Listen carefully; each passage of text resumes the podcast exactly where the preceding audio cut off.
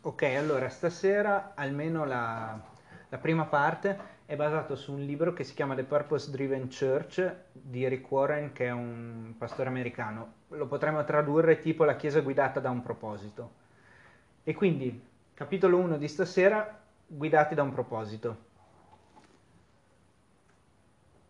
Se ehm, la Chiesa secondo me è sempre guidata da qualcosa che può essere il bilancio, può essere eh, per esempio quello che si è sempre fatto e quindi quello va sempre bene, che di solito si chiama tradizione, può essere guidato da una personalità particolarmente di spicco o carismatica all'interno della Chiesa, può essere guidata dagli eventi che vogliamo assolutamente fare nei prossimi tempi, può essere guidata da magari l'edificio in cui le persone si riuniscono, può plasmare molto la Chiesa Invece quello su cui mi vorrei focalizzare è il fatto che la Chiesa è basata sempre su Gesù e guidata sempre da Gesù. E quindi vorrei partire con 1 Corinzi capitolo 3 versetti 10 e 11.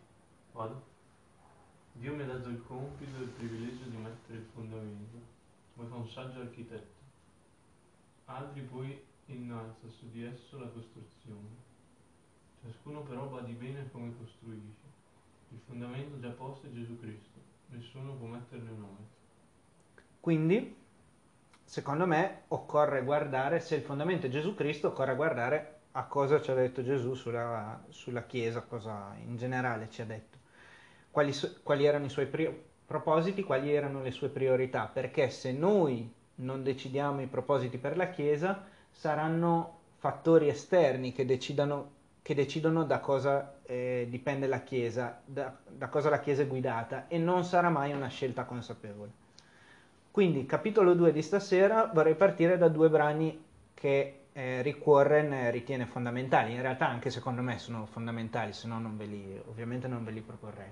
Il primo viene detto il grande comandamento, lo troviamo nel Vangelo di Matteo, capitolo 22, versetti dal 37 al 40. Gesù gli disse, Ama il Signore Dio tuo con tutto il tuo cuore, con tutta la tua anima e con tutta la tua mente. Questo è il più grande il primo comandamento. Il secondo, simile a questo, è ama il, prossimo, il tuo prossimo come te stesso. Da questi due comandamenti dipendono tutta la legge e i profeti. Quindi, questo eh, Gesù lo pone un po' come riassunto di tutto quello che è la legge dell'Antico Testamento. Quindi per la Chiesa, fondante per la Chiesa, Rick Warren tira fuori due principi che sono amare Dio e amare il prossimo. Passiamo a un secondo brano della scrittura che invece viene chiamato grande mandato. È dopo la resurrezione di Gesù, siamo sempre nel Vangelo di Matteo, Gesù sta parlando, è, è morto, è risorto e sta parlando agli undici. Vi ricordo che Giuda è, si è ucciso, non è ancora stato sostituito, per cui quelli che erano dodici sono diventati undici. Quindi siamo eh, Vangelo di Matteo, capitolo 28, versetti da 18 a 20. E Gesù, avvicinatosi, parlò loro, dicendo, Ogni potere mi è stato dato in cielo e sulla terra. Andate dunque e fate i miei discepoli, fate i miei discepoli tutti i popoli, battezzandoli nel nome del Padre, e del Figlio e dello Spirito Santo, insegnando loro a osservare tutte quante le cose che vi ho comandato. Ed ecco, io sono con voi tutti i giorni fino alla fine dell'età presente. Quindi da questo brano invece come, eh, a, mm, come dire, eh, strade fondanti per la Chiesa possiamo tirarne fuori tre che sono andare a fare i discepoli, quelli che di solito, quella che di solito è chiamata evangelizzazione, ossia il prendere le persone che sono distanti dalla Chiesa e portarle vicino alla Chiesa. Il battezzare, che è come dire, il, il fare l'ingresso, il segnare l'ingresso all'interno della Chiesa, all'interno della famiglia di Dio. E terza cosa, l'insegnare a osservare i comandamenti, ossia il, una volta che si è diventati credenti che si fa parte della famiglia di Dio, il crescere insieme all'interno della Chiesa. Quindi, riassumendo questi, eh, tutti questi concetti, vorrei passare, capitolo 3 di stasera, a definire un po' meglio quali sono le cinque arterie che secondo me devono irrorare la, la vita della Chiesa. Il primo è quello che dicevamo prima, adorare Dio. Adorare Dio secondo me comprende in modo chiaro ed evidente la celebrazione comunitaria, quella che solitamente viene fatta la domenica all'interno delle chiese, con tutto quello che c'è dentro, eh, il canto, la lettura della parola di Dio, la, procla- la predicazione della parola di Dio, il silenzio, la raccolta dell'offerta, tutto quello che accade lì dentro, secondo me, all'interno dell'adorazione di Dio. Questa adorazione di Dio comunitaria ovviamente non, non cancella il fatto che ognuno di noi è tenuto personalmente ad adorare Dio oppure lo si può fare anche in gruppi più, più ristretti che non sia l'intero complesso della Chiesa, soprattutto quando la Chiesa magari assume dimensioni molto, molto estese. E questo potrebbe essere l'aspetto, il ritrovarsi la domenica o insomma il ritrovarsi come comunità può essere l'aspetto della Chiesa più evidente a chi non la frequenta. Seconda arteria, amare i fratelli. Secondo me per amare i fratelli ci sono milioni di modi diversi. Secondo me però deve essere eh, quell'amare i fratelli a cui fa riferimento Rick Warren è un discorso legato all'amare i fratelli insieme come Chiesa, quindi serviamo, che ne so, i senza tetto del quartiere, ci mettiamo al loro servizio, ma lo facciamo insieme, non lo facciamo come singoli. Ovviamente anche l'azione del singolo è importante, però secondo me lui intende qualcosa di più, di più, comuni, più comunitario, un po' più strutturato. E questo può, secondo me, il servizio ai fratelli, amare i fratelli, può avvenire anche all'interno della Chiesa stessa Chiesa intesa sempre non come edificio, ma come famiglia, del, famiglia di Dio. Eh, per esempio qualcuno che si mette a disposizione per i bambini, qualcuno che si mette a disposizione, che ne so, per gli anziani o per delle altre fasce più deboli. Per esempio, questa sera abbiamo qualcuno che da noi è a disposizione per eh, mandare avanti le slide. Insomma, so, eh, magari sono atti piccoli, però secondo me fa sempre parte dell'amare i fratelli. Terza arteria, andare a fare i discepoli, che di solito viene racchiuso appunto nella parola evangelizzazione. E per, per molti di noi che sono partiti da lì, Alfa per esempio è uno strumento di evangelizzazione, non è detto che debba essere l'unico strumento di evangelizzazione, anche in questo caso ci sono milioni di modi, alcune volte per esempio l'evangelizzazione passa molto meglio a tu per tu della serie, andiamo fuori a mangiare qualcosa e ti parlo di Gesù dipende, dipende dalle volte. Quarta arteria, il battezzare i nuovi discepoli, ossia il fare entrare nella Chiesa chi eh, fino ad allora è rimasto ai margini. Il battesimo inteso come segno esteriore del ehm, aver accettato Gesù come proprio Salvatore, quindi è un segno che guarda al passato, è una testimonianza di quello che è già successo e contemporaneamente secondo me il battesimo è un impegno per quello che verrà dopo della serie. Se io mi batteggio è un impegno al fatto che voglio camminare di fianco a Gesù con Gesù sulle orme di Gesù. E, um, il battesimo non è un segno di essere arrivati ma ovviamente è solo un segno come dire di impegno e di inizio. Non è la conclusione di un percorso. Il percorso si conclude solo nel momento in cui entriamo in paradiso. Fino a quando entriamo in paradiso non, non è eh, il percorso non è concluso. E secondo me, se le persone arrivano in una chiesa per chiedere il battesimo, se, se, c'è stato, diciamo, in un ambiente sano, è perché qualcuno è andato fuori a chiamarle, che è quello che dicevamo prima, ossia l'andare a fare nuovi discepoli. Ultima arteria, quinta arteria, insegnare a osservare i comandi di Dio. Questo è il crescere progressivamente nella relazione con Dio, dopo ne parliamo un attimo meglio. Comunque, secondo me ogni, ogni credente è chiamato a ricevere un, un, un insegnamento. Eh, se vi ricordate qualche sera fa abbiamo parlato del ruolo degli anziani, che è soprattutto dedicato all'insegnamento agli altri.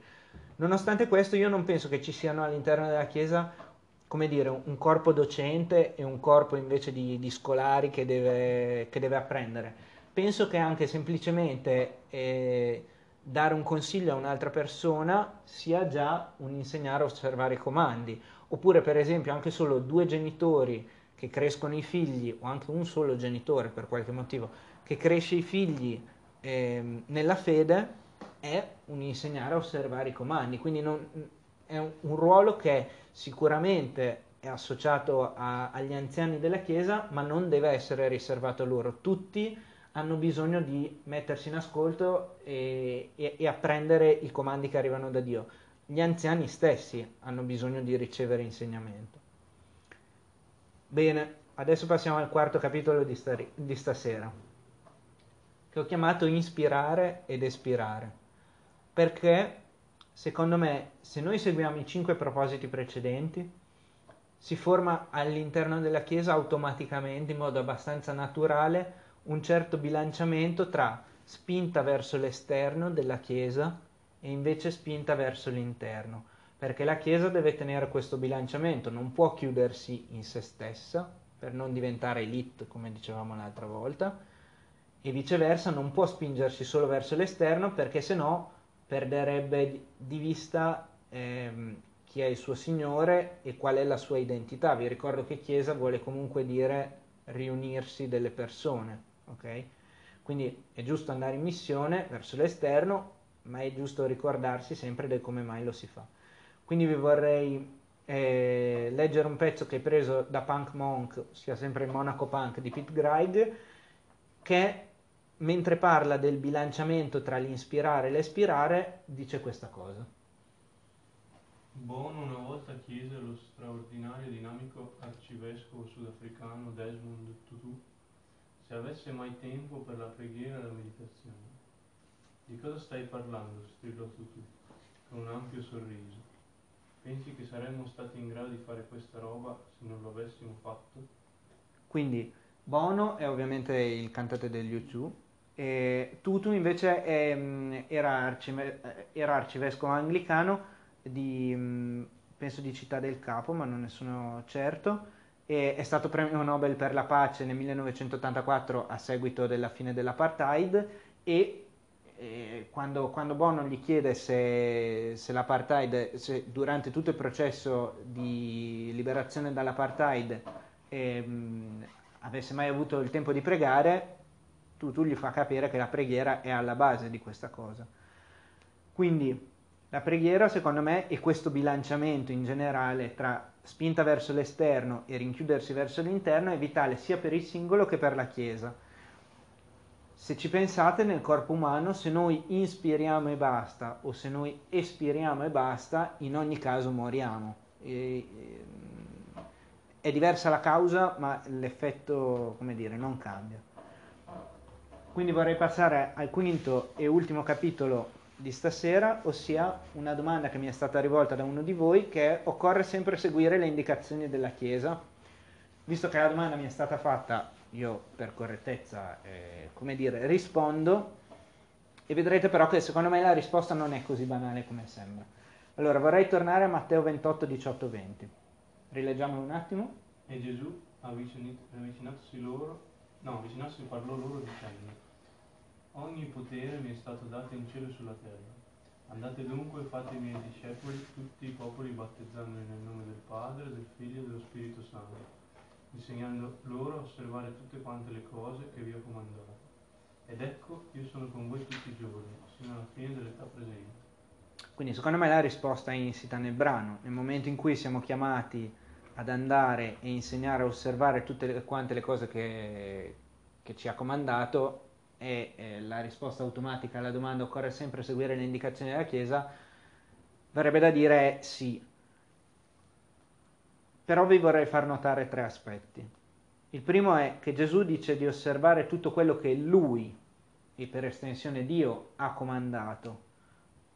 Quindi, chi insegna, se chi insegna nella Chiesa ti chiede di eh, di seguire un insegnamento che è scritto nella Bibbia, ok. Se invece ti chiede di seguire un insegnamento che non è scritto nella Bibbia, lo prenderei un attimo con le pinze. Vi faccio un esempio. Ehm, andate in una chiesa e il responsabile vi dice che eh, per essere buoni cristiani bisogna leggere la Bibbia al mattino e alla sera prima di andare a letto. Che io sappia questa cosa non è mai scritta all'interno della Bibbia, anche perché buona parte del popolo ebraico è stata analfabeta, quindi non credo che... e non avevano neanche i rotoli della legge da leggere in casa.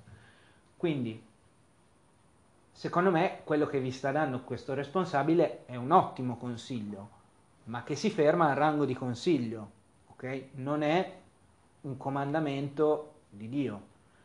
E, ehm, se addirittura per qualche motivo che speriamo non si verifichi mai, ma un qualche responsabile della Chiesa vi chiedesse eh, o vi insegnasse qualcosa che è contrario a quello che c'è scritto nella Bibbia, proprio contrario, secondo me ovviamente ognuno è tenuto, eh, visto che ci è stato chiesto di insegnare, a fare presente questa cosa e se nessuno raccoglie questo invito anche ad allontanarsi da quella chiesa e magari invece confluire in un'altra chiesa.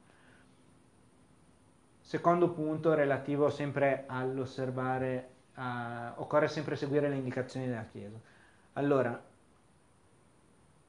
quando, e secondo me questa cosa è fondamentale, mm, quando ci hanno, almeno quando a me hanno insegnato eh, al catechismo cattolico eh, i comandamenti, sono partiti da prima dei comandamenti, ossia dall'introduzione.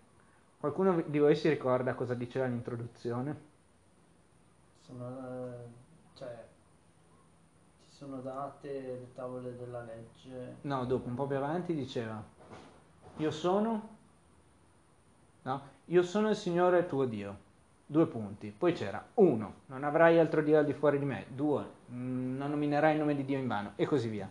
Ok? Quindi quello che il catechismo diceva, e ho controllato, è ancora così, non è cambiato dai tempi in cui ho fatto catechismo, è io sono il Signore tuo Dio e poi partiva con una sfilza di roba. Quello che invece eh, i comandamenti nella Bibbia sono riportati, i dieci comandamenti, le dieci parole, sono riportate due volte, una volta in Esodo 20 e una volta in Deuteronomio 5. Guardiamo cosa dice Esodo 20 o Deuteronomio 5-6, tanto sono identici. Dice... Ah, io sono il Signore, il tuo Dio, che ti ha fatto uscire dal paese d'Egitto, dalla casa di schiavitù. Quindi, voi avete, siete autorizzati a dire che io sono un rompiscatole puntiglioso e tutto quello che volete, però vi prego di notare la differenza. A catechismo a me hanno detto io sono il Signore tuo Dio, due punti, comandamenti. Qui invece Dio nella Bibbia ci dice io sono il Signore tuo Dio che ti ho fatto uscire dal paese d'Egitto, dalla, schia- dalla casa di schiavitù. Quindi prima Dio ha liberato, dopo ha dato i comandamenti. Questa secondo me è una differenza che non è sottile, è una differenza abbastanza grossa. Ossia, quando io non me lo meritavo, perché ancora non stavo seguendo i comandamenti, Dio mi ha preso dal paese d'Egitto e mi ha tratto fuori e mi ha dato la libertà. Dopo, solo dopo, quando ho ottenuto la libertà e quando ho avuto modo di sperimentare l'amore di Dio, allora posso capire che cosa sono i comandamenti ed eventualmente darmi un senso e obbedire a questi comandamenti. Quindi quello che, che, Dio, mi, quello che Dio fa è prendermi nella mia posizione, come dire, irregolare e salvarmi. Solo dopo mi chiede, cominciamo a camminare verso una regolarizzazione, che è un cammino però anche lì, non è una cosa che di punto in bianco uno eh, riesce a stravolgere la sua vita. Se ci riesce meglio, però per molti invece è un cammino che dura tanto tempo e non solo, a volte camminando si inciampa, si cade di nuovo nel peccato. A quel punto lì però, sapendo di essere salvati, ci si rialza e si, ripre- si riprende a camminare. Quindi quello che vi vorrei far notare in Romani 5 al versetto 8. Dio invece mostra la grandezza del proprio amore per noi in questo, che mentre eravamo ancora peccatori, Cristo è morto per noi. Quindi, l'obbedienza ai comandi della Chiesa, che è la domanda alla base di questo capitolo, secondo me ha senso solo dopo aver accettato Gesù come Salvatore. È un percorso che dura tutta la vita ed è un percorso che non sempre è lineare. A volte ci sono degli inciampi perché siamo esseri umani che cedono alla tentazione. Ultimo punto che vi faccio notare su occorre sempre seguire le indicazioni della Chiesa, la risposta è sì, ma terzo punto, quello che dice C.S. Lewis che è l'autore delle cronache di Narnia. Qui però è in Mer Christianity che è un, un libro in cui spiega un attimo il cristianesimo. Ci sono due cose dentro di me che competono con l'io umano, che devo provare a diventare. Sono l'io animale e l'io diabolico. L'io diabolico è il peggiore dei due. Questo è il motivo per cui un freddo autogiustificato moralista che va regolarmente in chiesa può essere molto più vicino all'inferno di una prostituta. Ma ovviamente è meglio non essere nessuno dei due. Quindi comportarsi secondo le indicazioni della Chiesa, fa notare Lewis, non è sempre sinonimo di avere una buona relazione con Dio. Se io metto in pratica gli insegnamenti della Chiesa solo per farmi bello davanti alle altre persone o per autogiustificarmi e dire sono una brava persona che rispetta i comandamenti, non sono troppo sulla buona strada. E a questo proposito vi vorrei leggere quello che il Vangelo di Luca ci dice capitolo 18, versetti dal 9 al 14. Poi Gesù raccontò un'altra parabola per alcuni che si ritenevano giusti e disprezzavano gli altri. Disse, una volta c'erano due uomini, uno era fariseo e l'altro era un agente delle tasse. Un giorno salirono al Tempio per pregare. Il fariseo se ne stava in piedi e pregava così tra sé. O Dio, ti ringrazio perché io non sono come gli altri uomini, ladri, imbroglioni, adulteri. Io sono diverso anche da quelli della gente delle tasse. Io digiuno due volte alla settimana e offro al Tempio la decima parte di quello che guadagno. La gente delle tasse invece si fermò indietro e non voleva neppure alzare lo sguardo al cielo. Anzi, si batteva al petto dicendo, O Dio, abbi pietà di me, che sono un povero peccatore.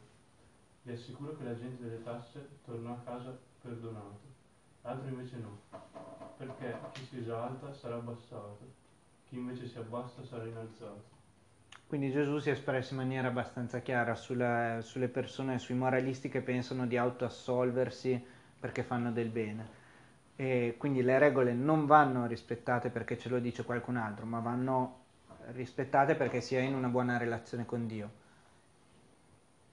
Faccio una piccola precisazione, ci sono momenti della nostra vita in cui la nostra relazione con Dio va in crisi ed è il momento in cui ovviamente noi siamo più vulnerabili al peccato in quei casi penso siano casi specifici in cui ci sia da provare a rispettare i comandamenti anche quando non li si capisce, ma non può essere lo standard, cioè lì il problema non è più tanto eh, continuare a praticare i comandamenti, ma è ritrovare la propria relazione con Dio. Quindi facendo un riassunto totale di stasera, cinque linee guida che, eh, che guidano la Chiesa, adorare Dio, amare i fratelli, andare a fare discepoli, battezzare i nuovi discepoli, insegnare a osservare i comandi di Dio. Poi bilanciamento tra ispirare ed espirare per non rimanere senza fiato. E poi occorre sempre seguire le indicazioni della Chiesa, sì, ma se Dio lo si è già riconosciuto come Salvatore personale, non per essere moralisti e farsi belli. E quindi quello che vorrei chiedere a Dio stasera è che ci, eh, come dire, dia la forza il coraggio e anche la pazienza di essere persone bilanciate nel mettere in pratica quello che abbiamo letto e ascoltato questa sera.